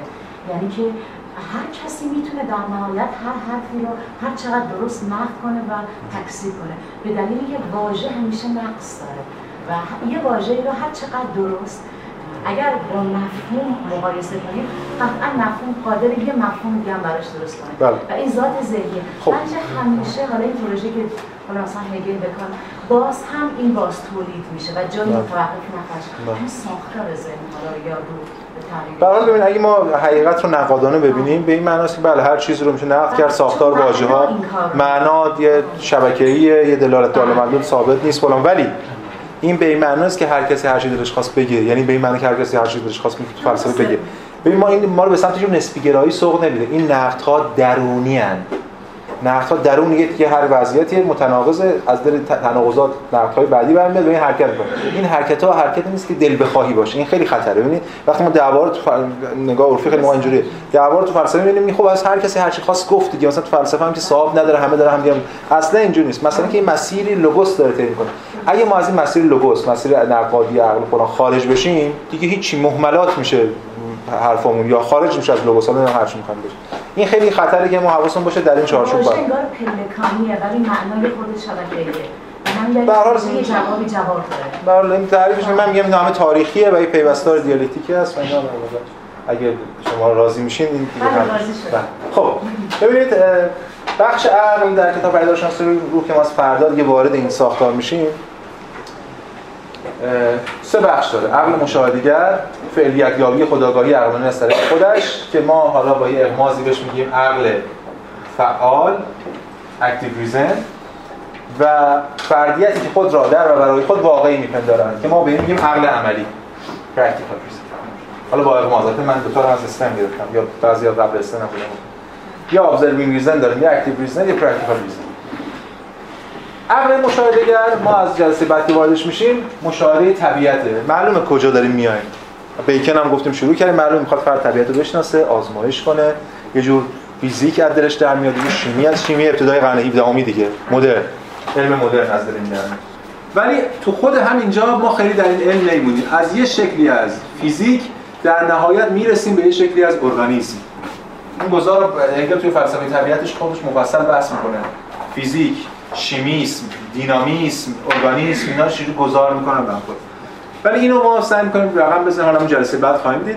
بعد بریم سراغ بعضی بحث‌های بعدی. مشاهده خودآگاه در حالت محضش. مشاهده رابطه خودآگاه با فعلیت بی‌واسطه‌اش خیلی بحث جذاب و مهمیه. اینجا بحث‌های شبه علم‌های اون زمان مثل جمجمه شناسی چهره شناسی اینا رو هگل مطرح می‌کنه و نقدهای خیلی تندی می‌کنه در مورد اینا. ولی این اون چیزی که ما بهش میگیم عقل مشاهده‌گر. حالا ما بعد مسیرش رو طی کنیم. بخش دوم که این عقل فعاله کل ماهیت بحثش کلا متفاوته. یعنی جو خیلی بحث اجتماعیه ماجراست این فرد در مواجهه با جهان می‌خواد کاری بکنه. ما در به تناظر با هر کدوم از این بحث‌ها سعی می‌کنیم یک اثر ادبی رو نگاه کنیم ببینیم آیا ربط داره یا نداره. بعضی جاها یک صراحتاً اشاره می‌کنه لذت و ضرورت پیوند می‌خوره با فاست گوته. قانون دل و جنون خودپسندی پیوند می‌خوره با نمایشنامه راهزنان شیله. و فضیلت در جهان دونکی شد.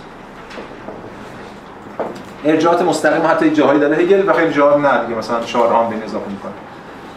پس اینجا سه تا فیگور ببینید نکته مهم اینه دیگه. نماینده های عقل مدرن کانت و دکارت و چه می‌دونم اینا نیستن. نماینده عقل مدرن فاusته این نگاه هگل چقدر فرافلسفیه چقدر نگاهش تاریخی سیاسی اجتماعی. فاست نماینده است دونکیشوت نماینده است نه کانت ما اینجا به اون معنای متعارف این متافیزیک یا فلسفه محض که نمیگیم این عقل عقل بالفعل و در بخش سوم که وارد بحث میشیم به معنی عقل عملی این آخر بحثش با کانت تموم میشه. یعنی اوج عقل مدرن رو هگل کانت می‌دونه. چون بعد می‌دونید که این تموم میشه باز باید روح شروع کنیم که روح دوباره میره از آنتیگونه از یونان شروع می‌کنه و اون ماجرای بعد. اوج عقل کانت. اما کدوم کانت؟ کانت عقل عملیه. یعنی عقل نقد عقل محض کانت کار نداره هگل اینجا. کانت عقل عملی رو کار داره به خاطر که تجلی راستین عقل کانتی رو هگل در عقل عملی می‌دونه در اخلاق و سیاست می‌دونه در اون قانون اخلاقی می‌دونه. نه در اون قوانینی که تو نقد عقل محض مطرح می‌کنه. این مسیری که ما از جلسه بعد شروع می‌کنیم در پنج جلسه آخر حالا چهار جلسه و نیم پنج جلسه طی خواهیم کرد. آخر جلسه آخر هم سعی می‌کنم جمع‌بندی را بدم. یه ایده های دیگه در مورد خود عقل و نسبت اینا ترسیم کنم. ولی من مسیر ما به خیلی مشخصه. اینم از این سوال؟ خسته نباشید.